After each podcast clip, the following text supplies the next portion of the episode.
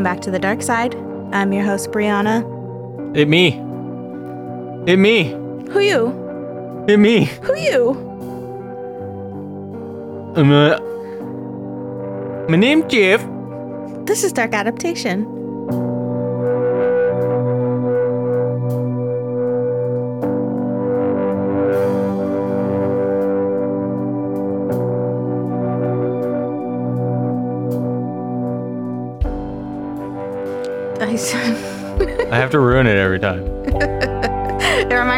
The uh, early days and I'd say, uh, what would I say?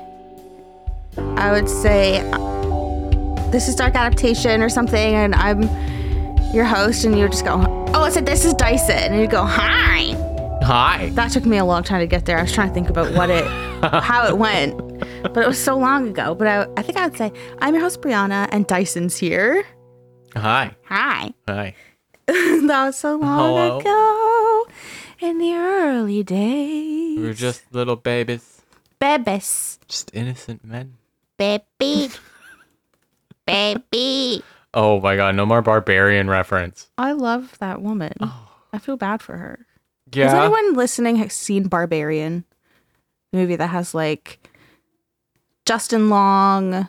I don't know that main actress's name. She was really good. It's I don't got uh, Pennywise, Bill Skarsgård. It's a really good movie. I Yes. liked it. There's a creepy old woman that lives in the basement, and uh, I liked her. I felt bad for her. Yeah. I was really happy when I found out that that movie, the whatever was going to be in the fucking house, in the walls and shit, which I'm not giving anything away that was in the fucking trailer shit. Don't at me or whatever. But Also, that movie came out like a year ago, so sorry. I know, but I'm also one of those people who watches shit way too late. I've never even seen Sixth Sense. Oh, Yeah. But like, Wow, one of like the few good Shyamalan movies.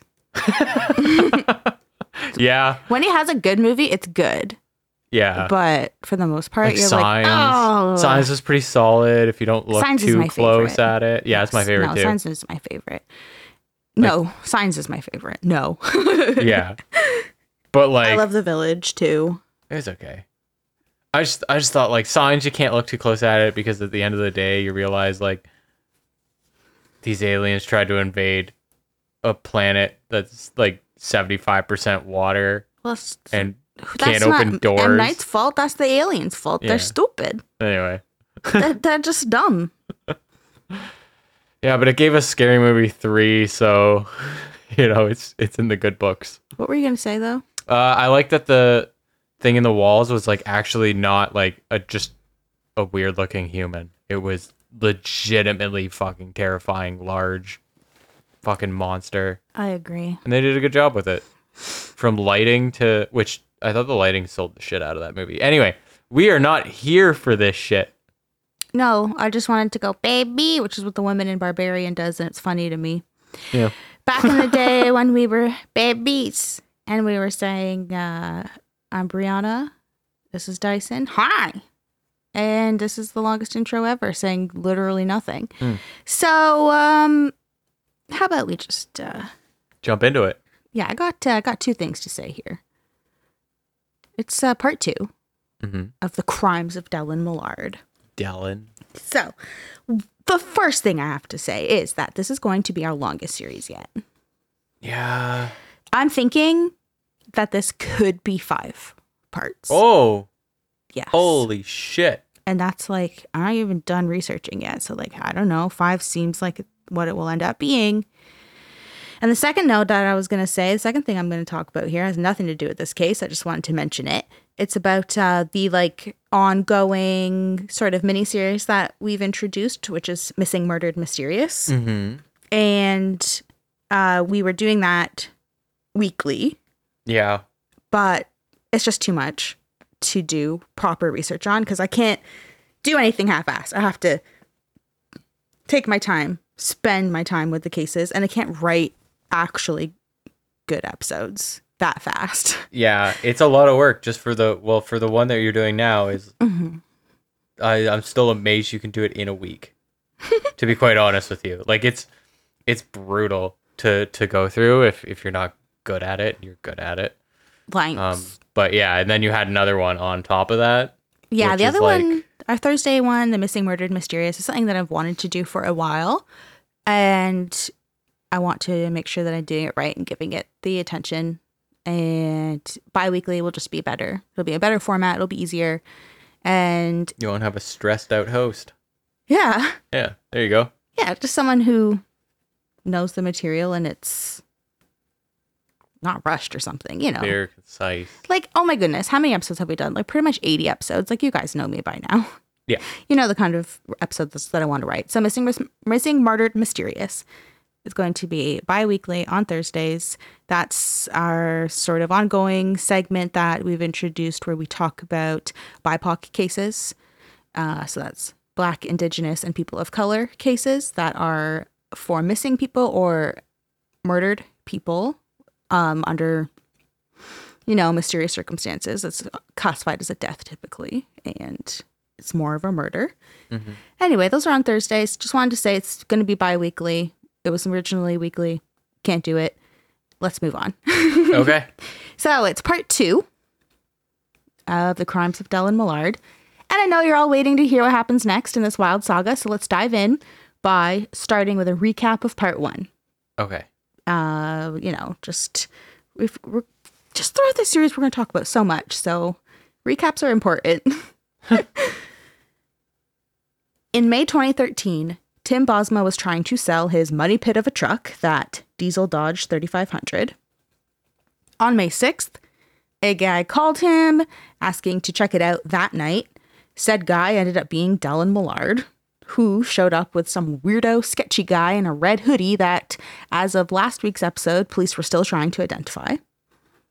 They showed up on foot in a sem- semi rural area, which was immediately suspicious to Tim's wife, Sharlene. Mm-hmm. Tim, Dellen, and Hoodie go for a test drive around 9:30 p.m., but Tim never returns. Sharlene reports him missing. Hamilton Police Service act immediately by deploying a canine unit and a search and rescue team for ground searches. They also got to work tracking the phone number that called Tim for the test drive, where they learned that it was a burner phone, and this burner phone had also called other people. And Dallin was arranging test drives of similar trucks with other people because uh, a burner phone was Dellen's. And these other people included that built like concrete ex military guy, Igor Tumanenko, who is the one that noticed Dellen's dumbass ambition tattoo. And the Hamilton police released a description of Dellen and his said dumbass tattoo. And he was immediately identified thanks to the Peel and Toronto police, who told the Hamilton police about Dellen Millard and a tattoo that matched exactly what Igor had told them. Mm-hmm. Dellen is tailed for a bit by investigators while they gather enough evidence to arrest and charge him. They find out that that burner phone is. Sorry, they find out that the burner phone and Dellen's personal cell phone were pinging off the same cell towers at the same time because he's an idiot who My brought his personal cell phone with him for this test drive with Tim. So he's arrested for theft and forcible confinement. And while he was in custody, the police learn Dellen owns multiple properties and has access to others. So the police go to his mother's house where they find Tim's truck inside a trailer parked in her driveway. And then they search his farm and Ayr where they find an incinerator, quote, hidden in the property line. At that point, police sadly confirmed to the public that Tim Bosma was deceased and his remains were burnt beyond recognition in that incinerator. Dellen's theft and forcible confinement charges were upgraded to include first degree murder. And when we left off last week, I was talking about the nationwide impact of Tim's disappearance and death. There was, you know, candle lighting ceremonies and prayer vigils taking place all over and people were offering their condolences and sympathies from all over the country. And Sharlene, Tim's wife, was holding her own and continuing to address the media and stay strong for her daughter, despite the living nightmare she was in.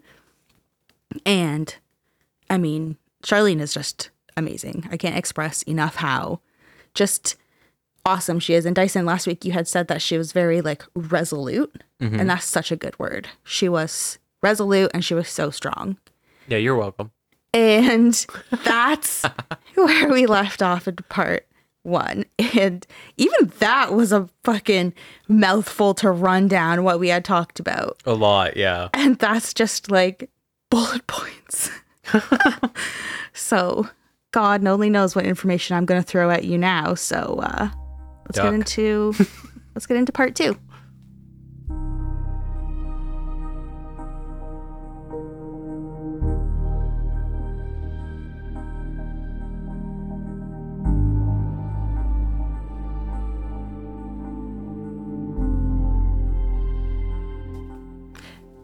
The way I talked about this case in part one, for the most part, was in the order that the events were unfolding to the public and through the media. So I'm going to continue the timeline, so to speak, mm-hmm. before we get into Dellen. Dallin. Dellen. On May 22nd, 2013, over 1,000 people attended a memorial service for Tim Bosma at Carmen's Banquet Center in Hamilton, Ontario. And Cable 14 provided live coverage of this. And there is a video on YouTube still. Oh, cool. The banquet hall was packed. It was standing room only because so many people showed up to show their support to Sharlene and Tim's family and to remember what an amazing man he was. Sharlene talked about how Tim was a regular guy who loved his family. She said when they met, they knew immediately that they were meant to be together. And just like every married couple, they had their struggles and their spats, but to her, it all seemed trivial now that he was gone. I have two quotes here from Sharlene. The first one is quote Right now, I would be so happy to have to pick his dirty socks off the coffee table, where he dumped them before falling asleep on the couch while watching the news, or take his dirty dishes from on top of the dishwasher and put them in the dishwasher. Right now, if I had to do those two things that used to drive me crazy, it would make me the happiest woman in the world. It's pretty fucking sad, Brianna. the next quote that she said was It is difficult to accept that this regular average guy did a regular average thing, which so many do on a daily basis, and tragically cost him his life. It is difficult to accept this as true because then it opens up the possibility that it could have been anyone. But for me, it didn't happen to just anyone. It happened to my husband and the father of our child. So those are two quotes that she gave during the memorial that I just thought were very moving and just Mhm. Really um summarize that this was just a, a guy. This was a man who had a wife and had a child and it just makes it so like human and real. And i just was like the quote about the falling asleep on the couch and putting dishes in the dishwasher and stuff i was like oh that is something that every single person can relate to. Mhm. like in a relationship both people have little quirks that drive each other crazy Yeah. and on a normal everyday regular basis it would be like are you fucking kidding me again again with this Yeah. but when you don't have that person anymore because they're taken from you like you would give anything in a heartbeat to be driven crazy by that thing again because that means that person is still there Yeah. I was just like, oh, oh, oh God, Sharlene. At the memorial, Tim's friends remembered how fun Tim was, always joking and teasing. One friend said Tim's tough love forced him to seek help for his problems with alcohol. Tim's sister, Michelle, remembers how mischievous Tim was, pestering his sisters and always laughing when they were young. And as they grew up and had families of their own, Tim was just as playful with his nieces and nephews.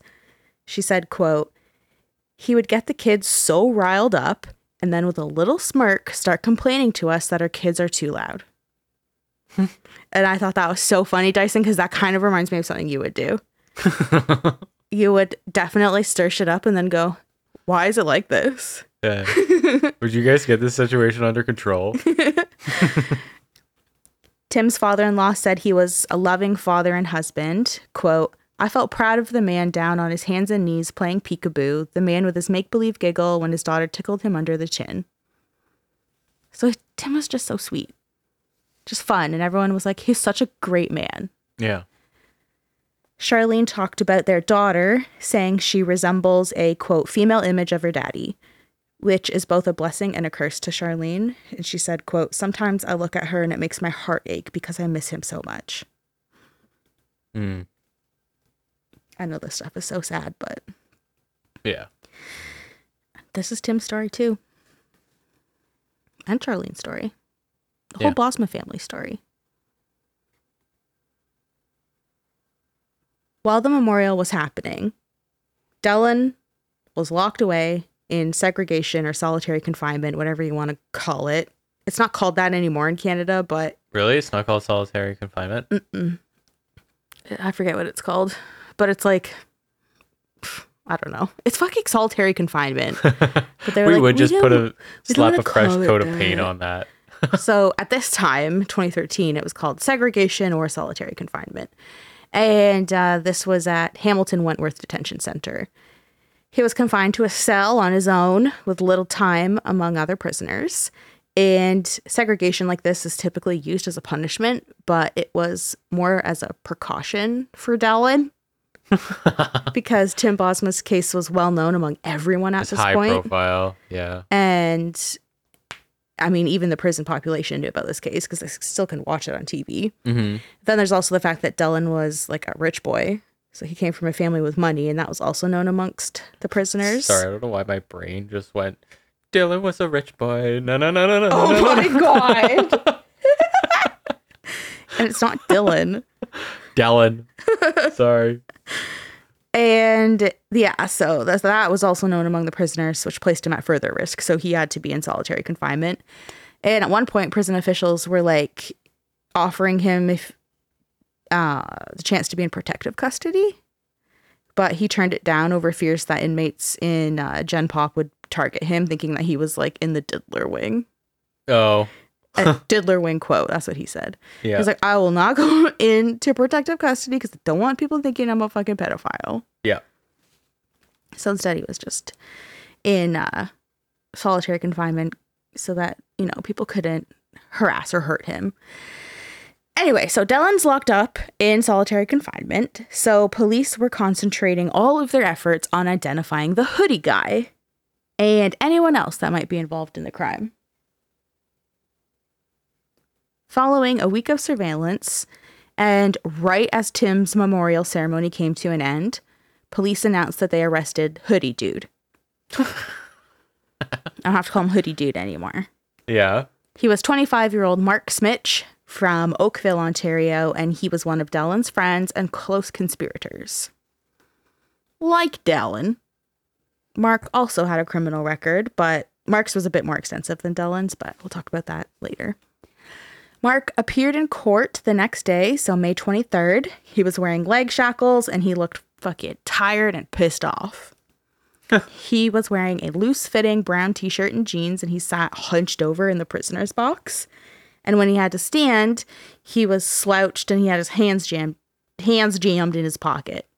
So he's a fucking idiot because every lawyer in the world would be like, "Can you just do me a favor and be presentable for this one fucking hour of your goddamn life, so you don't go to prison for the rest of your life?" No, he could not do that. yeah. He's basically just like apathetic as shit. Yeah. So Mark was formally charged with first degree murder, and of course, he pled not guilty and was scheduled to appear alongside Dellen for that June 13th video conference court date that we mentioned in part one. And mm-hmm. You said the judge probably wanted to do a video conference because Dellen smelled like piss. Yeah. you don't want to have to be in the same room as Piss Boy. I don't know why that's so funny to me. Okay, go look at a photo of him. Tell me I'm wrong. He definitely smells like piss. Yes. Yes. Ambitious. Ambition. Ambition, sorry. and then the other side um discipline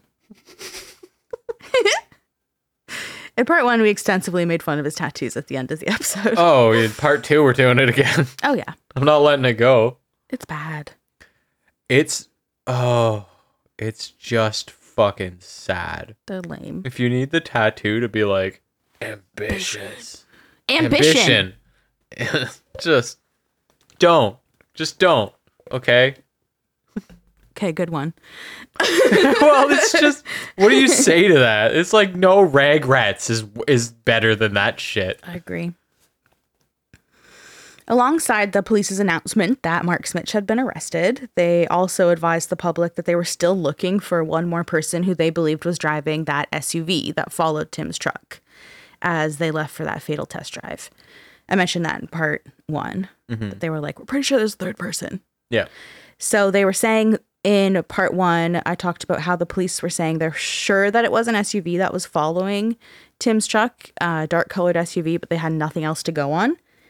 But since Dellen had been arrested, they had actually identified the SUV because it was his. It was Dellen's SUV, and it was a dark blue GMC Yukon. So this is also that same SUV that the police watched Dellen switch to after he had stashed his red truck while they were surveilling him, and like right before his arrest. Yeah. And just straight up spoilers, there's no third person. Okay. Mark was driving that SUV, Oh, okay. but we will get into how all of that played out down the road. I don't know what part in one part of this many part series, but yeah. just so that no one's wondering anymore, like there's not a third person. Yeah. So the police fin- eventually figure that out, but in the meantime, they're like, "Where's the third? At the same time as really ambitious of them to think that Dellen had three friends or two friends. I mean, he had a few friends, friends used loosely. I think people used him, but yeah. he used them equally. It's just they're just skid mark people, eh? They're just skid marks of people. they're not like really. They're just the smear of humanity. Schmear. Yeah. And that's not just talking about people from Oakville. Oh my god. Thank you. I'm here all night. We just lost a point zero zero zero one percent of our listeners. At the same time as Mark's arrest, police had executed a search warrant at his house. Mm-hmm. Well, not his house, it's his mother's house because he lived with his, his mom uh, in Oakville, where now no one's listening. So, this search was one of 15 conducted so far in their investigation. Mm. That's a fuck ton. I know, I just wanted to mention that because I was like, fucking 15 search warrants executed? That's They a lot. just they were just search warrant happy. During this announcement, investigators were asked uh, by the media about the motive behind Tim's murder because that's like the one thing that people were really interested in. Because, like we mentioned in part one, Dellen and Tim, no affiliation other mm-hmm. than, hey, can I come test drive your truck?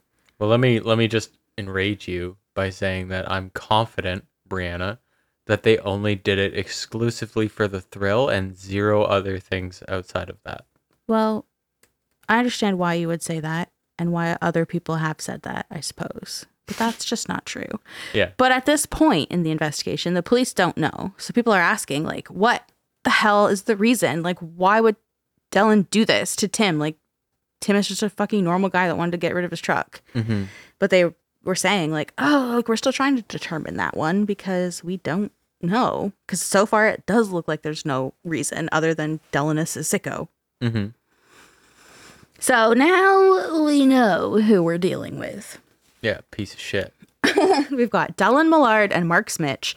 They are the two dirtbags that showed up to Tim's house on May 6th to steal his truck and ultimately murder him and dispose of his body in an absolutely heinous way. Because we talked about that in part one Mm. the incinerator.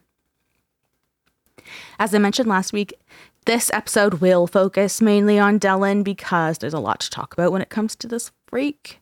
There's he's there's a lot of information. And when we did part 1, I didn't want to come out the gates just swinging talking about him. I wanted it to focus more on Tim and his family and how that all unfolded. That's quite the feat because I mean, like, I know, like, absolutely, you have to talk about Tim and like, Tim is, Tim and his wife seem fucking amazing. yeah. His wife in particular is Yeah. just like the crux of this story. She's just like Jesus Christ, like how are you standing? I know. And she is, and she's you. After all this, you're like, she's not gonna. She's she's just gonna stand there. She's gonna be fucking strong as shit, apparently, because she's just made out of fucking concrete. but at the same time, listen to this story, and like for those who may know enough about this story, you just want to go into the like punching bag mode of just ripping into Dylan because he's just such a he's got such a punchable face first of all and he's just such a skid mark of a person. You just want to fucking make fun of this asshole. So anyway good job resisting that urge. I don't think i would have. But even though you absolutely should. Well, thank you. yeah. So, uh, yeah, that's what we'll do this episode. Now I've Oh, finished the timeline of Tim's case. Really, hmm um, part three will be more about Mark Smich, and then we'll talk more about Dylan as well. But for now, Yeah. we are going to flip the script a bit. So, part one included, I've been telling that story, the story from the perspective of the family and what the public saw and all of that. And now we're going to change gears a bit and we're going to learn more about Dylan, who he is, where he came from, all of that stuff. i'm excited because now we've got we've got Dylan, we got Smich, so we've got an episode dedicated to making fun of Piss Boy, and then after that we've got Smich the prison bitch. it's perfect. I can't I can't wait. I also mentioned at the end of part one that there's a lot more details when it comes to the crimes against Tim, but they were related to Dylan's motivations and movements. Mm-hmm. And it wasn't the time to get into all of that. But that time has arrived now. So, Dyson, let the roasting begin because I'm going to tell you all about this whole little bitch brat. All right, let's go. Let's do it.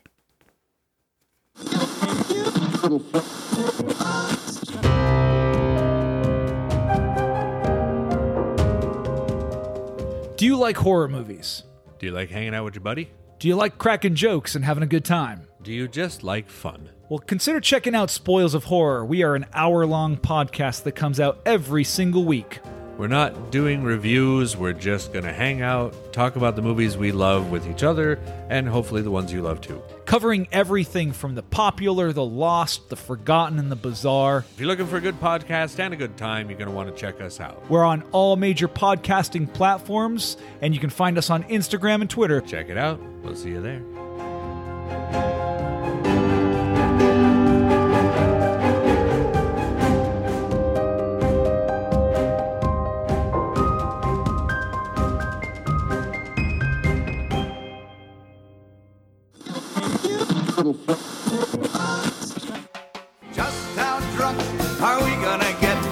Welcome to Good Beer Bad Movie Night, where each month we drink finely crafted brews while watching terrible films in order to see just how drunk you have to get to enjoy them. So tune in and join Troy, Kilmore Krites.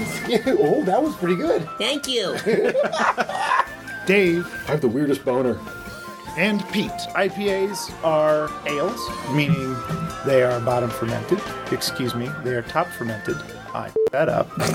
Try that again. As we drag Kathleen,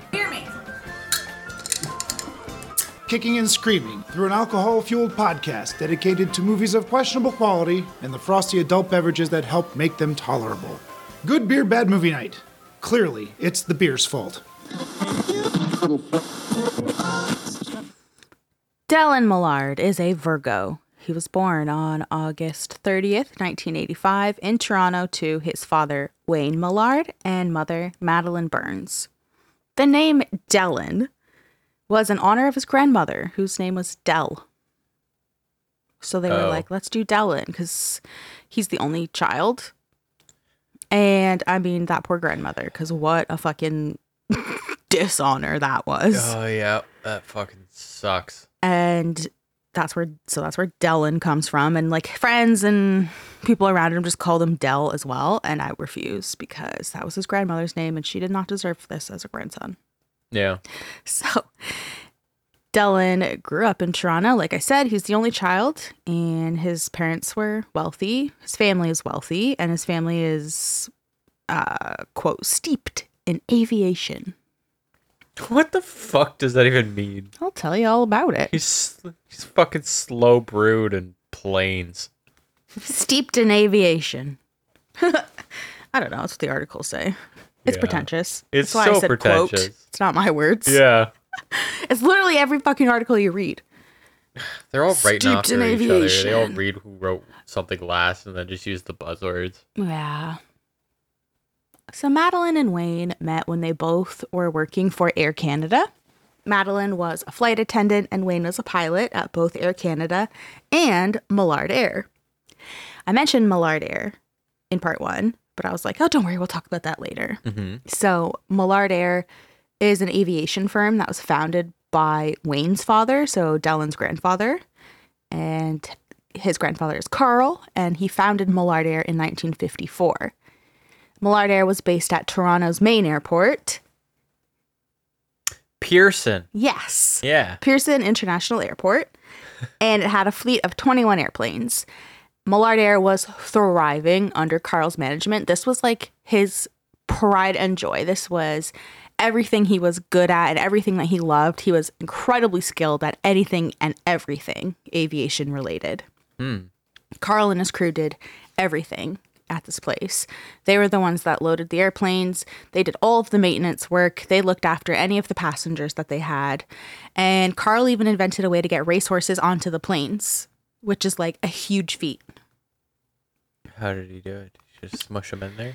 yeah, he just beat them. no.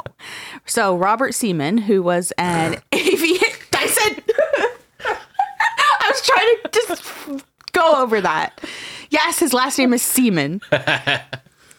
Robert Seaman is an aviation consultant, and he has been like a friend or acquaintance, whatever, of the Millard family forever. I said, stop. So Robert Seaman said, quote, it's very hard. I'm sorry, I couldn't help it, Dyson. I needed to do that just for you. Yeah. Thanks. You're welcome. For real though, Robert Seaman said, quote, It's very hard to take a horse on a plane and lead them up to it. So Carl made a series of gently sloping ramps that were enclosed. It was brilliant. Okay. That's how he got racehorses on the plane. Okay. Yep. I am just adding this in here because it's kind of like a little fun fact. Uh, Carl also flew the Toronto Symphony Orchestra on a tour all across Canada so that he could bring this like classical music to the remote parts. That's really cool. I thought that was really neat. Yeah, that's awesome. Because Canada, like, I mean, we live in Southern Ontario, which is like very densely populated, but most of Canada isn't.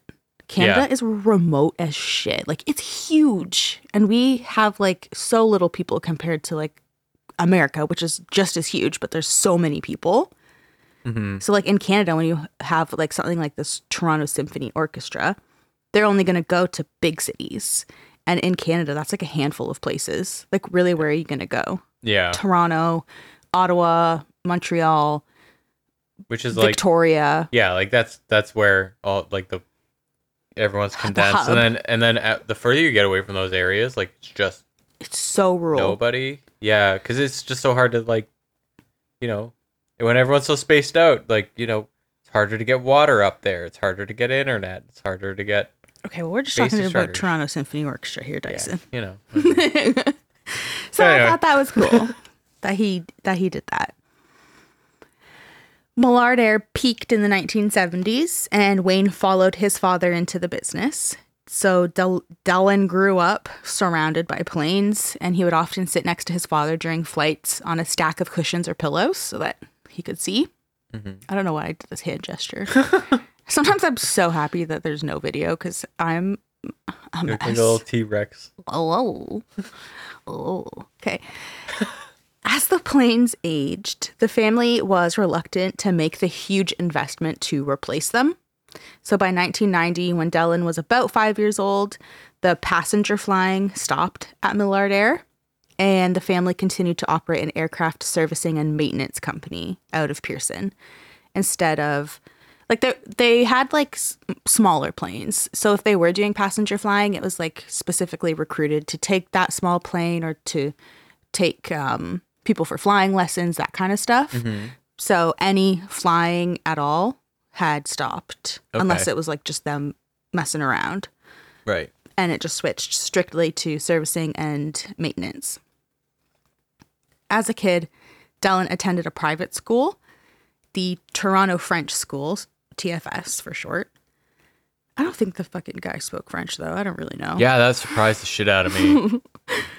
And at TFS, fellow students remembered him as odd. it's bad if you're the odd kid at a French school, at a French immersion school. In grades six and seven, Dellen went everywhere with his favorite snack, Dyson. What do you think Dellen's favorite snack was? Uh, Dunkaroos. That's. I mean, they probably would have made fun of him for that because this is like a private school. But oh wait, wait, wait, wait. that's wait, actually like wait, wait. Let me actually snack. guess. Raisins, nope, prunes, nope. dates. Yeah, that's fair. He probably never had a date in his life. um. Oh, what is what is some other weird shit? Here, I'll just tell you. Yeah, all right. There's a box of dog treats. No, get the fuck out of here. You a serious? box of dog treats. Is he fucking shaggy? this kid was walking around the halls of TFS in grade six and seven, so the so the like the mid late nineties, where kids were ruthless, and he was fucking eating dog treats.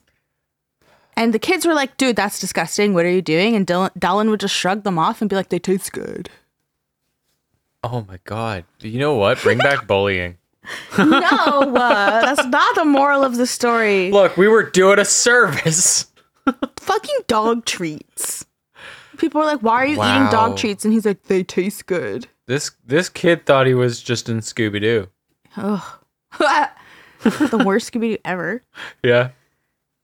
The other kids at TFS also said that they had no idea that Dellen was from a wealthy family because he, quote, always looked like a bit of a hillbilly. Mm. Eating fucking dog treats. TFS was an elite private school. So most of the kids were from rich families. So they were wearing like trendy designer clothes and, you know, those kind of kids. Yeah. But Very Dellen, crappy. yeah, but Dylan just showed up dressed like a farmer, and to top it off, Wayne would drop him off at school every day in this like beat up old pickup truck. Mm. So they were like, I don't know, we just thought he was a hillbilly. Not really sure why he was here. It's so weird because it's Toronto. Yeah, exactly. So like hillbilly just doesn't mm-hmm. like from where? yeah, that's why everyone was like, he was kind of weird. I don't know. yeah. I think stereotyping is- is a thing, I guess, in 1990. I, what if, and if you're in grade six or seven, you're like 12, 13, so it's like 97. Mm. People Yeah. were ruthless. Oh yeah, yeah, right to the jugular. He was eating dog treats and he was a hillbilly. What do you want from us? In 1999, on Dellen's 14th birthday, he briefly entered the limelight for the first time. Uh, but it was not, it was for something that was a lot more positive than murder. He played the spoons. Yeah. Yeah, yeah. He was on a banjo out there in the trails. No, I'm just kidding. I can't even talk shit. My grandfather apparently was a fucking madman on the spoons. Really? Yeah, that's that's one of the small details I have. Never met him. Madman on the spoons though. I feel like that's not real.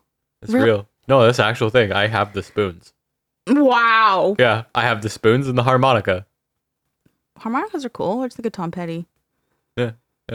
It's a miracle I turned out the way I did and I didn't turn into the spoon man. Okay.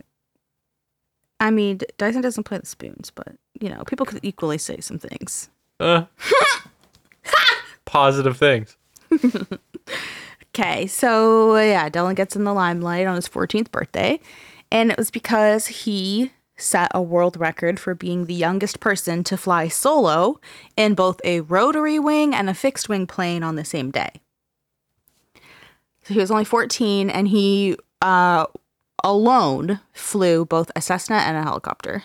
Okay. So he set a world record for that. All right. The media interest turned his rep from being like this dog treat toting weirdo into being kind of cool because he did some TV interviews and he was in the papers and stuff for this. And Mhm. it's like a, a world record. Yeah. So people were like, you know, it was kind of cool. Quirky, but you know, he's a trailblazer, you know, he's built different. So the same dude that gave that hillbilly quote saying like, we didn't even know it was from money because they looked like a hillbilly. yep. He also said, quote, he was kind of a husky kid and did odd stuff, but when we heard about the newspaper stories, inspired respect. Oh my god. I'm just imagining a bunch of like fucking fucking like kids from like seventh grade fucking right before they go to school bus starts they're reading the newspaper and like this kid deserves respect he's ambitious he's Oh, got no. ambition Oh God. and and um, yeah, he doesn't hold the world record anymore. I was looking it up to see because I was like, it's ninety nine, like that's a long time ago now, and I I definitely somebody else broke the record. I just don't know if that same person still holds it, but. Um, it's funny because like Dylan's obviously Canadian, born and raised in Canada, and it was on his 14th birthday because in Canada you can be 14 and go and fly solo, yeah but in the states, for example, you have to be at least 16 to go solo. So it was an American that came to Canada and beat the record. and bumped okay Dylan out. i don't know why i'm upset by that but i feel like they cheated us Yeah, but it, it, at least it was like yeah just Dylan that they beat out. yeah yeah, yeah that's perfectly fine good to them And maybe someone else has beaten that that guy. yeah Not positive though. The only one I'm impressed by is that one who was like 13 or 14 or something sailed across the fucking world. And I was like, that's insane. Yeah, that's wild. That's fucking dangerous. That is that is fucking thirteen. I think it was like 13 or something. She Good just lord. she was in like a sailboat. She? Yeah, yeah. That was, was- so loud. Oh my god, people were like, "Ew." It was fucking wild though, because like people forget like the sea's fucking kind of choppy I'm- sometimes, man. Not ever about to be Sail out in the sea storm. alone. Yeah, you just She's like a little sea orphan, yeah, except for like not as stranded. Yeah, you couldn't strand this girl. She just she just Kill ya? fucking just kicked ass. I don't know. That's sick. Yeah. I'm gonna look into that more. Yeah, I think I saw it on Popular Mechanics or some shit. I don't know. Adorable. Yeah. In the early 2000s, between the ages of 15 to 17, Wayne and Madeleine divorced, and Dylan's uncle, so Madeleine's brother, hi- uh, his name's Robert Burns, he says that he, quote, sporadically took care of Dylan for altruistic reasons. The fuck does that mean? Who So, says that? I don't know. The creep says that. it's like I don't know, like it's like something you do because you think it will make you look good. Like he Yeah. was going through a, a hard time. His parents were divorcing, so like I took care of him, and it was basically just so like I look good and can feel good about doing it, even though I didn't give a fuck about him. yeah. it's just fucked up. Yeah. It's just cold. Very. Yeah. And he could have been saying that in retrospect because that is a quote that obviously was given later. So after Dylan is arrested and all of that. So he could have just been saying it like to be distant from it. But regardless, wouldn't be able to do that. it's a douchey thing to yeah. say. It doesn't matter. Like if I if I helped a ki- like if I helped like raise a kid, I would never be like I just did for altruistic reasons. Yeah. I would still be like I'm fucking heartbroken. This is what happened. And yeah, I fucking raised this kid. Yeah, especially because like Dylan is a monster. He's Yeah. an absolute piece of shit. Yeah. But he was 15 to 17 at this point. So like it's before anything awful. And he is still like a kid basically. Mhm. So it's like, whoa, how about you just don't say anything? Yeah. but I mean, like you know, I feel like people are forgetting that he smelled like piss. He probably did, yeah. Yeah, he smelled like and he was eating dog treats. Yeah. Man, I was so right. Okay. I know. Just saying, I was right about that. I, yeah. I just have like, I think Dylan is is despicable. Yeah. Then when, but like you're like researching him and reading about him and being a child and like setting a world record when you're 14 and it's like wow this kid had potential. He was a fucking weirdo that was eating dog treats. Like that's disgusting. I don't understand why you're doing that. Mhm. but like you're, you're still a kid. Like you got a chance. You don't have to end up being who you were. Yeah, yeah. and like you know what he became but you're like oh god th- this child like could have not been that Yeah, yeah, yeah. Well, like he had childlike innocence until he wasn't a child anymore, and then he became piss boy. So, yeah, between the ages of 15 to 17, you know, his parents are getting divorced. His uncle's apparently taking care of him for some reason. Really, at this point in his life, so this like early 2000s, his mid teens era, like there's little known about that part of his life. So we don't know exactly how tumultuous it really was in the family. All we know is what Dylan is saying. And of course, Dylan has said, like, it was like such a hard time. And uh, he wrote later, for 20 years, ever since my parents got divorced, I've been surviving one spiritual blow after another. You know, there's kids out there who don't have parents. Right. You know, like and fucking come out of it just absolute gems. I was just going to say, Yeah. it's um just over 50% of couples get divorced. I don't know what percentage of 50% of people that get divorced have children, but that's a lot of children who have parents that get divorced. Yeah. And they don't end up like Dellen Millard. Yeah, yeah. So shut the fuck up. Yeah. It sucks ass when you have parents that are living a tumultuous life and get divorced and whatever. Yeah. It's hard on children. But shut the fuck up.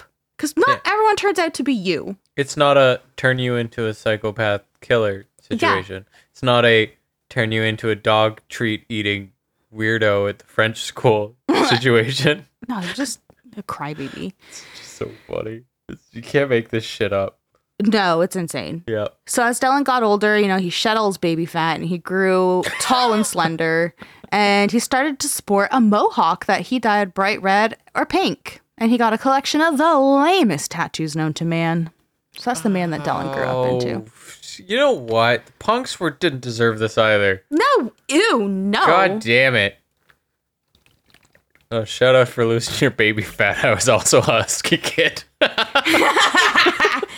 It's weird though, because some kids are like little like um you know they don't skinny dip they chunky dunk and then oh my god all of a sudden they hit a growth spurt out of nowhere and you're like whoa Yeah, my favorite moment was when I think I was probably like 16 or 17. my favorite moment No, this is and gonna then be good It's it's honestly great. And then my mom looks at me and she goes, "You know all those times I said you'd grow out of it? I was just being nice. I didn't think you'd actually do it." oh that is so i can picture your mom saying that yeah. she's like yeah the doctors were saying don't worry he'll get a growth spurt and I No, was the reason- thinking like whoa The moment I realized I'm like, "Oh shit, I'm I'm fat." was when the I went to the doctors and he put me on the scale and he's like, "Your healthy kid likes to eat." but he was Scottish. oh my god So he a Scottish accent. I can't do a oh, I'm Scottish accent. I can't either, but it was I beautiful. Scottish accent. I can do Sean Connery though. Likes to eat. Okay, I can't even do it. No, don't even. Lovely try. doctor. That's so funny. Yeah, on the scale and everything. Like the the scale, you know, the one that Oh yeah. with the slide. I know it well. Yeah. Anyway, I had That's. husky face. It was great. I never heard chunky dunk, but I wish I oh, did. oh really? Yeah, It's like my favorite thing it was fucking funny. because I also am a chunky dunker. I don't skinny dip. what up? I'm out here cannonballing. I can't believe you never heard that. That's funny. No, I've never heard that in my life. I feel great. like I must have said that. I was a lifeguard. I never even heard that. I feel like I've missed a part of my life. Well, I'm happy I was able to give you that live on the pod. Thank you. welcome. So yeah, Dylan was right there with you. You know, he's kind of husky. Mhm. All of a sudden, hit a growth spurt, and he was like tall and look. Yeah, and then he went right into his punk phase. Same. Weird. Dylan. Dylan is a different. I don't even know. No face. Just they this don't is even who he claim. is. They're not gonna claim him. He's he's more than a misfit. He's a fucking reject. Yeah. So he got that mohawk. He always liked to dye it bright red or bright pink. And then he got the collection of the lamest tattoos known to man, which we won't go into again. Listen to the end of part one. We really, we, we dove in. There's pictures on Instagram. So despite having lots of money, uh, just like when people were calling him a hillbilly, saying that he only wore like weird clothes and looked like a farmer, he, as an adult, still chose to wear casual clothes. He liked just straight up jeans and plaid shirts uh, over like designer brands any day. And he instead put a good portion of his money into buying several properties in the GTA. And in May 2011, he bought a $850,000 100 acre farm in Ayr that had an old barn but no house. So that is the property that we talked about in part one, Yeah. where um, you know, the incinerator was found and all that. Mm-hmm. Yeah, eight hundred fifty thousand dollars for a hundred acres. Yeah, no, that made me so depressed, and then it all made also made me very depressed to like you know that he was able to gather that much money initially too, because it's still a lot of money. So much money. Yeah. Um, in a later But, uh, interview, Vera Snyder, she had owned the farm for 45 years. Mm-hmm. She said, quote, Dellen drove a hard bargain. Afterwards, we felt a little cheated. Oh. So the Snyders raised hogs on the farm uh, for, like I said, 45 years. They owned it. Mm-hmm. And the farm was 100 acres and it has like bunch of different terrain. There's like swampy sections, it's forested. What year did and he buy it again? 2011. Oh, okay. So, um, like two ish years before uh, Tim Bosma's murder. Mm-hmm. And I wanted to put that in, like that quote from Vera in there because that is something that many people will say about Dellen. Not specifically that he drives a hard bargain and you feel cheated after, but it's just that in that moment when you're with him, you he is so like manipulative. He's very charming. He initially can be disarming when he's talking to you. He like just stares into your soul and can really like make you let your guard down and come off like this facading as being charming. Mm-hmm. Or you'll be like, I'm my soul's getting sucked out of my body and I'm incredibly uncomfortable. Right. Yeah. It's like the it's one or the It's other. whether you are on guard or not. yeah. Yeah. So looking back, Vera and her husband were like, he was just so like this like young man who wanted to buy this property. He seemed so charming, so nice. And I realized after, like, basically kind of got hustled Yeah.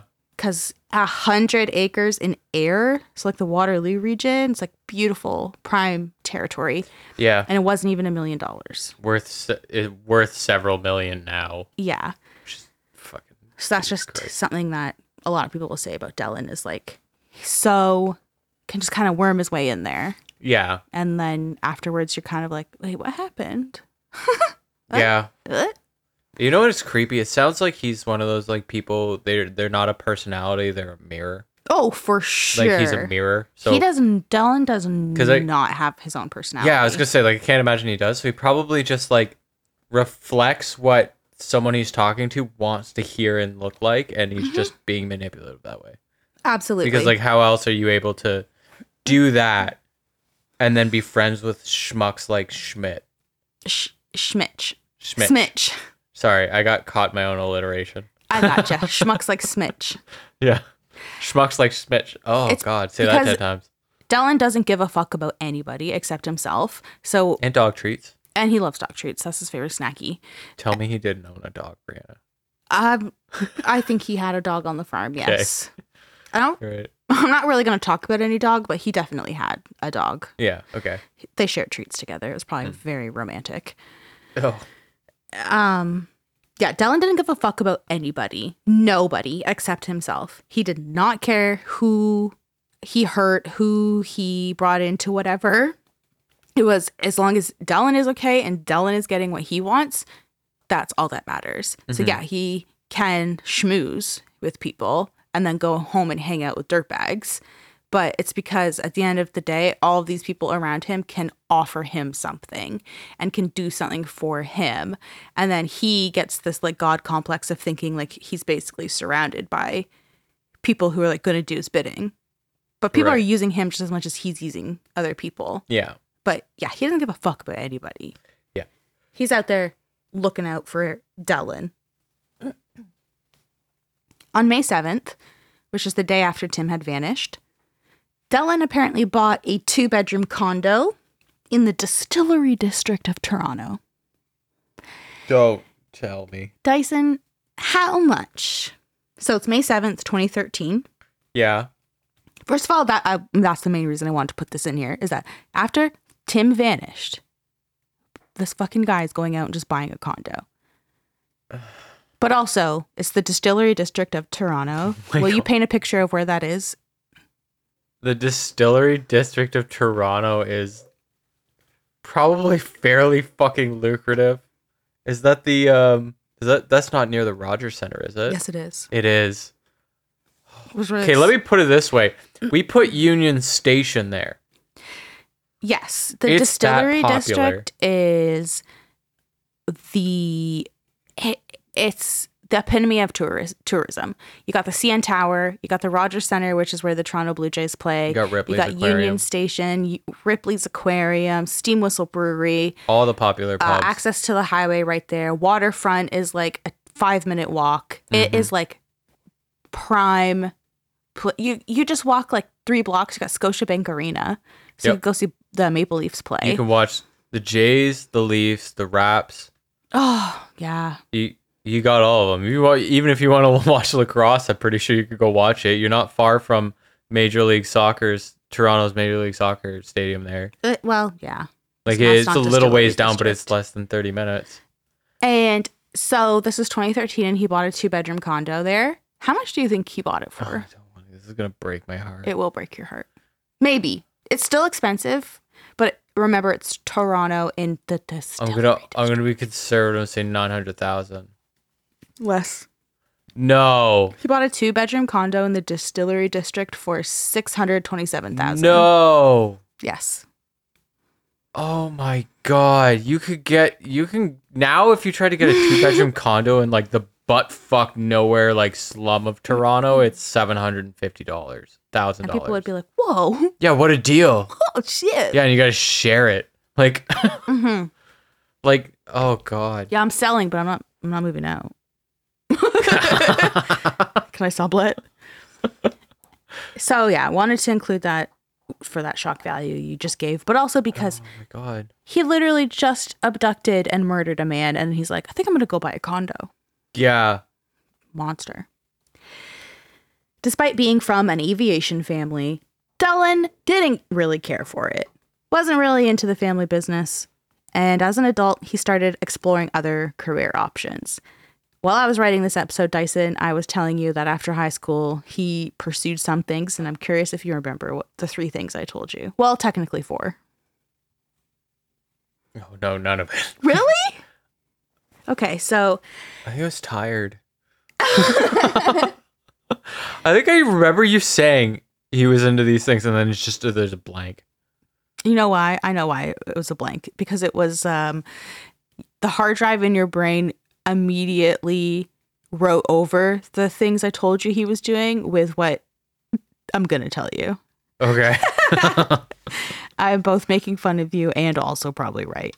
yeah. So after high school, Dylan enrolled in a culinary school. He studied a bit of animation. Oh he yeah. took some okay. courses to become a makeup artist Yep. and he got into photography. Yeah, that all fucking just reminded me absolutely because I was just like, animation makes so much sense. Like that he would just fucking curve into that, and then culinary, and then fucking photography, and all these like the ones. It was just funny to me. It struck me that these were things that were like they spark as hobbies first and turn into like passion and career.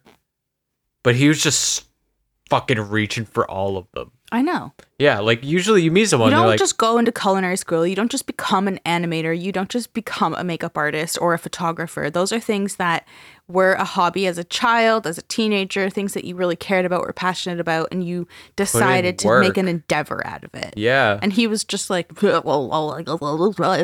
yeah. Honestly, he was just fly by night kind of guy. right. Yeah.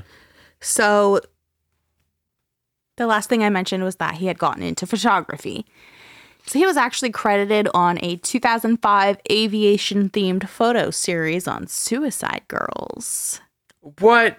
This What is that, Brianna? No, Dyson, this What? is why I was joking with you that you forgot all the other endeavors he went on because I started talking about Suicide Girls with you and that overwrote all the information. I don't know what you're talking about at all. What is it? What Suicide Girls, Dyson? It's uh It's like pinup girls Yeah. for alt alt girls. Yeah, it's like alternative pinup girls. So girls, um, especially in this time, 2005, it was like emo girls. It's an aviation like, fanatics That scene magazine. hair, tattoos, lots of piercings, manic panic hair, that kind of stuff. So Yeah. Um mommy? yeah, like the ideal pinup girl. Like I'm here for Suicide Girls. Yeah. so this shoot features a Suicide Girl. Let me tell you, the Suicide Girls, it's got me sweating more than a blind lesbian at a fish market. why. That's I heard that one today. I had to use it. ew. I don't even know what to say. I, I wish you didn't use it. Uh, I probably got more. No, give them to yourself. so the shoot that Dellen was credited for features a suicide girl named Josie. She's posing in a vintage DC-4 plane. The series is titled Cockpit, and the blurb says, quote, Flying first class can have its perks, but I couldn't pass up playing around on this authentic DC-4. I had the whole place to myself, including the cockpit. I just couldn't resist sitting down and trying out the captain seat for myself. Feeling drunk and dizzy with power, I proclaimed myself captain of the great vessel. My first official act as captain was to make the DC 4 a clothing strictly prohibited aircraft. All aboard, Air Josie.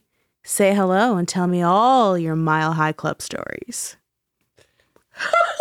Oh, that blurb I had to read yeah. because it's funny and because that's Dellen.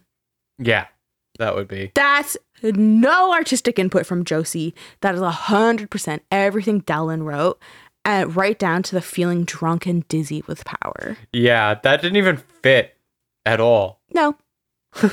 And that was probably how he was feeling doing this shoot and how he feels literally any moment he gets to control other people in his life going forward. So when I was reading that, I was just like,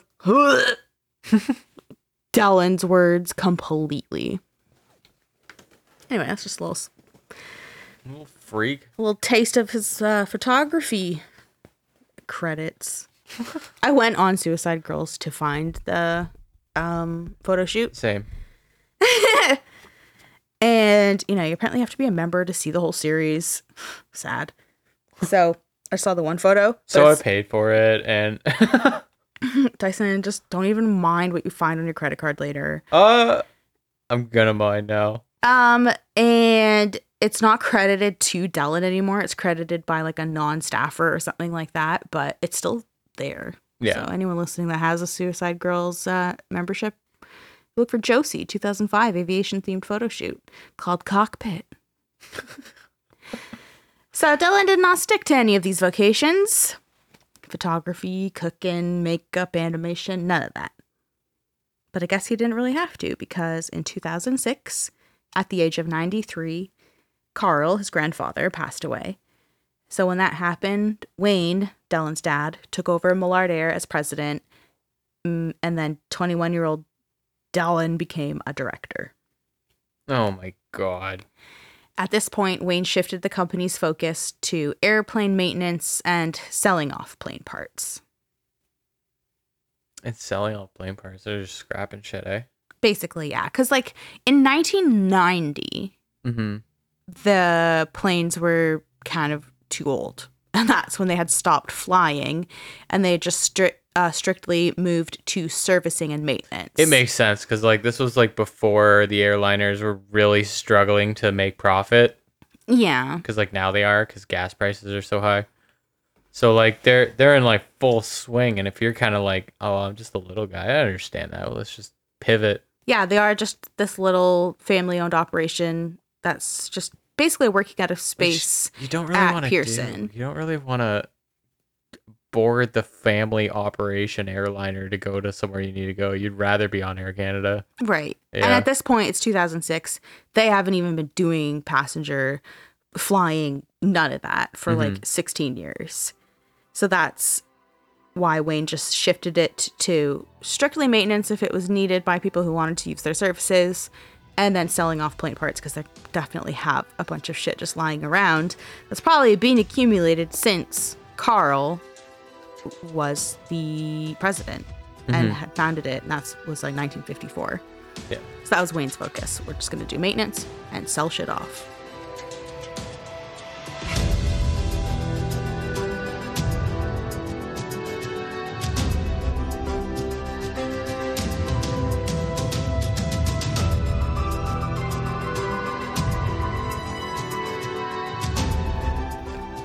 As we know, Dellen truly didn't care for the business. He did not give a shit about Millardair. Mm-hmm. And he might have been a director, but that really didn't mean much. He preferred to hang out with his friends and spend money. He was known to share his wealth, paying for meals at expensive restaurants and spreading it around freely to his friends. So he's a fucking idiot. Well, yeah. For example, he bought his friends Sea-Doos and brought them with him to travel in Greece, Alaska, and France. His friends, not the Sea-Doos. Oh, okay. I actually did think the sea dudes. as soon as I read it out loud, I was like, kind of sounds like he just lugged the Sea-Doos around. but uh, no, he would buy his friends all kinds of shit. Mhm. And then he would bring his friends with him to travel to places like Greece, Alaska, and France. The family home on Maple Gate Court in Etobicoke was where Wayne and Dellen lived. But Dellen, like, he fucking ruled that house. He lived in this house that was backed onto a golf course and had turned it into like a customized party pad. And that's just where Dellen and all of his friends would hang out. This house was really nice. It had, like I said, it backed onto a golf course in Etobicoke. And it had a multiple, it always had multiple vehicles parked in the garage. There was an elevator, a pool out back. Inside, there was a large aquarium stocked with fish and turtles. There was multiple TVs, Xboxes, and then there was gaming PCs set up throughout the house so that he and his friends could play Counter-Strike. okay. I mean, on one, that sounds like fun. On the other, it sounds fucking exhausting. so, all right. Well, I mean, if you don't have anything else to do except have fun, then it's ideal. Yeah. Starting in 2007, uh, Dellen would have been 22, and he developed a reputation among high schoolers in Etobicoke. Oh, no. Yeah, he'd deal them weed and MDMA from his black and yellow Stanley toolbox. Christ. Number one, put a pin in that toolbox, All right. the black and yellow Stanley toolbox. Number two, you're 22 years old. Yeah, stay away from the high school, you little freak. Yeah, I have a rep. Yeah, like I'm pretty well known with the high schoolers. Like you're selling kids pot and MDMA. Like, woof. I As the high I schoolers don't have are a probably 20 like- bucks on me, but I got some dog treats. Ew. Fucking weirdo. The high schoolers are probably like, oh my god, he's so cool. But like, you're dumb as shit when you're in high school. Yeah. He's 22. Like, gross. Even when I, even when I was in high school, I'd hear stories like this, and I'd be like, "What a fucking loser!" Exactly. Yeah. Exactly. Actually, I I had stories of girls trying to date thirty year olds, and I was like, "What the fuck?"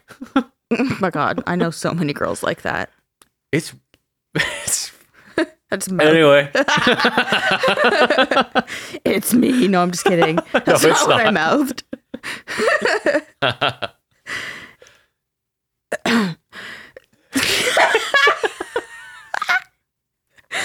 No, I was not in high school dating 30 year olds. yeah. Anyone listening that knows me is like, no, you certainly weren't. No. Okay, 2007. That's when he was a notorious fucking high school drug dealer. LOL. 2007 also introduced Andrew Michalski to Dellen. And Andrew was immediately taken by Dellen's quote charm and mainly his seemingly endless supply of money and financial resources. Yeah. Uh, that's saying at one point that being around Dellen just made you feel indestructible because like Dellen would do anything, could get a hold of anything, and it was just he just felt invincible Yeah. He being had around money. someone like him. Yeah. I'm not just bringing up Andrew randomly. Like he's a part of this story throughout, like, sporadically. So, yeah, they meet in 2007, and Dellen let Andrew drive some of the cars from his collection, including his like Cadillacs and his Camaros, and he would also let him live at his place for weeks on end, rent free. Wow. So Andrew just has like this party pad to just call home. Mm-hmm. And when they were out at like bars or restaurants, Dellen would pay. And Dellen took Andrew and their girlfriends on a vacation to the British Virgin Islands. So, like, you know, you get your perks being Dellen's friend. You have to be Dellen's friend, but then you get to live in his house rent free and go Still on vacation. I agree. I'd be like, um, are you selling drugs to like a 15 year old? You're kind of a loser Yeah. dealing drugs to teenagers wasn't enough of an adrenaline rush for Dellen, you know? so he started trying other things. Like he he got into skydiving and he got into uh, off-road racing. Those were things that he liked to do to spark his adrenaline. By the late 2000s, he and his closest friends started Oh no. I'm sorry, this is my favorite part. By the late 2000s, he and his friends started thieving. Oh. friends like Andrew Mikowski and, other, and another guy, uh, and one of his friends named Matt Hagerman. And these two became Dellen's like thieving buddies. And Matt ended up becoming Dellen's driver because remember in part one, I told you that Dellen had a suspended license for driving under the influence oh right. Yeah. from October 2012. So at that point, Matt was like Dellen's driver. So he would be his driver while Andrew, Dellen, and Matt are like going thieving. Yeah. it's like LARPing. It's so embarrassing. So the heists, Yeah. I'm doing like air quotes. I think you can hear it in my voice Yeah. if I go. The heists Yep. started small, like taking plants and trees from nurseries for Dellen's garden. So mm-hmm. As time went on, plants. they upped the ante to missions, which entailed a bunch of grown ass men running around in the dark with walkie talkies so they could steal bigger things. Some of these things include a concrete floor buffer, a wood chipper, bobcat construction equipment, lawnmowers, a trailer full of Corvette rims, and even a Harley Davidson. So they would go on these nighttime missions. And they just, these are grown ass men. These are grown ass men. These are grown ass men in their 20s. And they have walkie talkies in the dark, like, "Burp, burp. coast clear. Oh my god. They probably had god. dumbass nicknames too. Pink Mohawk, go ahead. Piss boy, come in, piss boy. It's so lame. Oh my It's god, like- that's fucking sad. Thieving and heists and missions. Ugh. So, yes, that's the kind of shit they would steal. We got the the witch birds, construction equipment, Harley Davidson, anything you can think of. They're out here doing missions. Mhm. That motorcycle, the Harley Davidson, was actually stolen right out of the driveway of a Toronto home and was found by the police when they were doing one of their searches of the hangar after Dellen got arrested for Tim's murder. So they were So like, that's fucking that's like, "Oh, another shit." fucking charge. Harley Davidson. He would steal a Harley. He would. I know. Uh, In 2012, Wayne Millard was in his early 70s, and there was talk that Dellen would take over the business once Wayne couldn't run it anymore. As we know, Dellen did not care about the business. And at this point, Wayne was in the process of like sort of I don't want to say rebranding Millard Air, but just like ch- changing plans or Figuring like out what it wants to do. yeah, because at the, at that point, prior to Wayne trying to change things, they were still operating out of Pearson and just kind of doing random shit. Yeah. s- scrapping pieces of plane, doing maintenance or servicing when they could, and whatever. So the plan was that Wayne would shift the business into a fixed based operation in Waterloo instead, because there's a Waterloo airport. Right. Yeah. So the plan was that um, Wayne, like Millard Air, took out this multi-million dollar loan in October 2012, and they built the 50,000 square foot hangar that I've been talking about. Mm-hmm. That they built that in 2012 at that Waterloo Airport, and this was Wayne's. Surprisingly, he's in his 70s. This is Wayne's first major aviation initiative. So before that, he was kind of just going on the coattails of his father, so Dellen's grandfather, mm-hmm. and just doing what he thought he should be doing with the business when it came to like just running it out of Pearson and doing the servicing and whatever. But this was like his first sto- sort of original idea to be like, let's change things up. Um, we're going to move everything over to Waterloo Airport, build this huge hangar, and it will be what he called Dellen's project. And it was a way to provide Dellen with something to do, but also to build something that would give him a secure future. Mm-hmm. So, at the helm of the hangar's construction, obviously, was Dellen. This is a project for you. You need to be a part of this from the beginning, from its inception, so that you can run this one day. And there's a quote from the National Post article by uh, Anne Brocklehurst. Quote In his role as business development consultant to Millard Air's new Waterloo Airport venture, Al Sheriff was happy to have only limited contact with Dellen Millard, the boss's son and the guy in charge of the hangar construction. As far as Mr. Sheriff and other executives at the company were concerned, Dellen and his red mohawk spelled trouble. I thought he was just a spoiled brat who had his way all his life and didn't appreciate what his father was doing. That's what Al Sheriff said. Mm-hmm. He was an, an impediment to the hangar operation, who didn't meet his deadlines, almost never arrived at work before noon, and refused to clear his collection of cars, jeeps, hot rods, jet skis, and personal airplanes from the business premises. I had to put the whole quote in there because I was like, What Yeah. the fuck is this guy doing? Yeah. Wow. Mm-hmm. That I would have pulled my fucking hair out if I was one of those executives. I know. I would have been like, I, I'm leaving. This is so dumb. it's like, this guy's gonna fucking- frustrating. Yeah. and it's the and the guy that is being this impediment, fucking Dellen, is also the leader of the construction of the hangar, mm-hmm. and the guy you kind of have no choice once in a while but t- to deal with. And you're like the executives, you're the ones who are like, I have potential customers and people that could be using your facilities, but your construction's not done because you suck as a foreman, basically and also you're impossible to deal with. Yeah. So uh, I needed to put that quote in there because this Al Sheriff guy is just like fucking sucked dealing with him. He's a fucking spoiled brat. Yeah. So in mid November 2012, Al actually paid a visit to the hangar because he was from like Texas or something. And he's coming to see the progress of it, to see if he can start bringing people around to see what they could potentially be investing in or have a partnership in or be a customer of.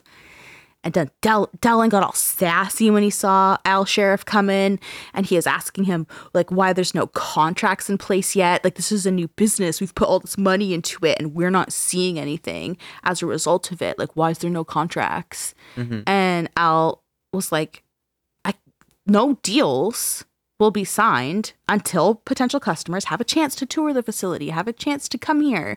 And all your actual shit is here. You're using this as like a personal playground. Yeah. Like I can't bring people here to be a customer and sign off on a deal when it looks like this. You and your dumbass mohawk. so things were getting a little heated because Dellen is sassy. Al's probably a little sassy. So Dellen suggested that, you know what, they'll just meet later. They'll go to a steakhouse in Toronto for a private dinner meeting and they'll talk it out. So they meet later, and Dellen turns on his charm. He starts talking business and he asks about, you know, the value of Millard Air and why his father, as the president, should continue investing money into this venture that was expensive as fuck. And a lot of people kind of failed to understand what the purpose of this hangar was and what like the potential if any uh, there was. Because they're not going to be flying or like having passengers or something. So people were kind of struggling with what the hangar was for. It's Right. this 50,000 square foot hangar. And that's also what Dellen was trying to get at with Al. Like what's even the point of this? It's so much money, and for what? And I don't see you helping us get some money in here. Yeah. And that article, the National Post article, uh, has another quote from Al, and he said, He advised me that the family coffers were running low and that he was very apprehensive to keep pouring money into the facility. I went over all the contracts that were in negotiations and the potential for 2013. We parted ways pleasantly. Mm-hmm. So it's like Dellen wanted to meet with him to see what Al had in place. Is there going to be customers or do you have a lot of stuff lined up? Will we be making a lot of money? Like what exactly is going on here? Because I am a director and I do have a part in building the facility, but my dad is still the president. Mm-hmm. So like he- he kind of like goes out for dinner with this guy and can like spin it how he wants to and pull information out of him. Right. Once the hangar was finished, it never had the chance to bring in any revenue for the company.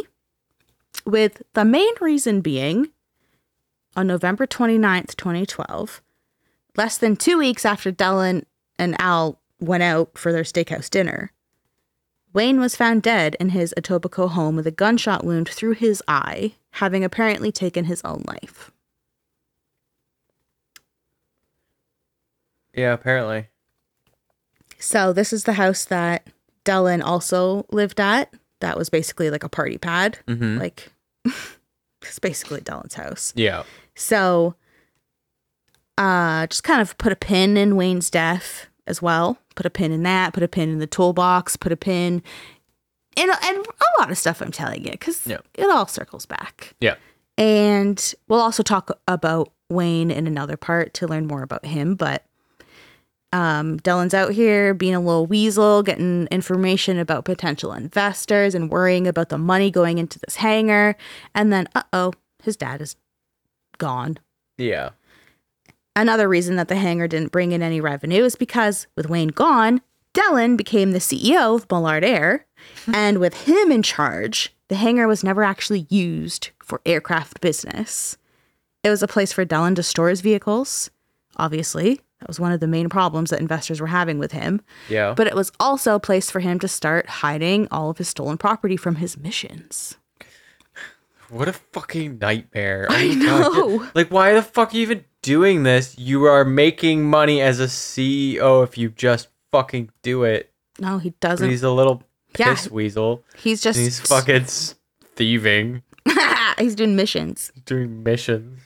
So also within days of his father's death, he uh, most of the Millard Air employees were laid off, with a select few staying on. But for the most part, he was like, "Goodbye, we don't need you," because they're not fucking doing anything. Yeah.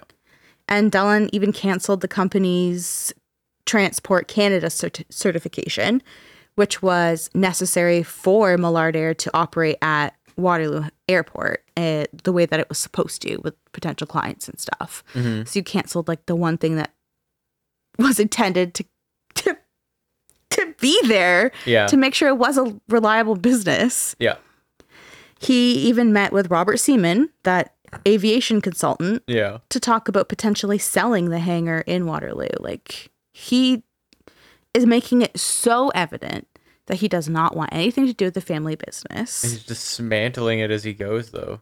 His dad's been dead for like a couple weeks Yeah. and he's already like essentially um trying to like liquidate assets. Just Yeah. like what can I just take apart, get rid of so that I can have some cash. And there's been speculation that Dellen was property rich but cash poor, Okay. Which is one of the reasons that he- was like stealing shit. Mm-hmm. Like the main reason that he was stealing shit is just because he's a freak that likes it. It's Yeah. fun to him. Yeah. But he also had to kind of do these missions to have stuff to sell for cash. Mm-hmm. and that's why the like missions ended up becoming more high risk instead of just like the fun little thieving things that they were doing of like let's steal some plants and like just be little dicks about it Yeah. it started to really like they were stealing from like the city of oakville and like city of toronto and stuff like big pieces of equipment Yeah. so obviously, when you do that, you got more stuff to sell for cash. Mhm. And for those missions, people like Andrew Mikowski and Matt Hagerman, his friends, were two of the Prince of Thieves trusted mission Oh, buddies. Oh my god. You can't get any fucking lamer. I'm dead serious. The There's Prince of Thieves. Dellen called himself the Prince of Thieves. Multiple times, Dellen called himself the Prince of Thieves. Shit like this is why he was in solitary. Right. Yeah. So he had Andrew Mikowski and Matt Hagerman, two of his friends, to be his trusted mission buddy. But Mark Smich would become Dellen's most trusted partner in crime. But I think that's a good spot to end it for this week. Okay. Before you overload me with all this bullshit this guy was up to. Yeah, you you seem really antsy right now. I Wait, I can't stand him. He's just oh, he's just a fucking loser. It's a lot of information. hmm Um, and that's not even all I have to tell you about Dellen. Oh. but that's just where we'll end it because I've told you a lot. Hmm. So, um, yeah, we'll be back next week with part three, which is where we will. I've ended it right there with Mark Smich because when we pick up next week, we'll talk about Mark Smich. We will continue learning about the fuckery that is Dellen Millard Mm-hmm. and just there's just so much more. Yeah. To see photos related to this case and all the cases we cover, you can follow us on Instagram at Dark Adaptation Podcast. To see our sources, buy us a coffee, or check out our merch, you can visit our website, darkadaptationpodcast.ca. Thank you for tuning in, and we'll catch you for we'll catch you for part three next week. Bye.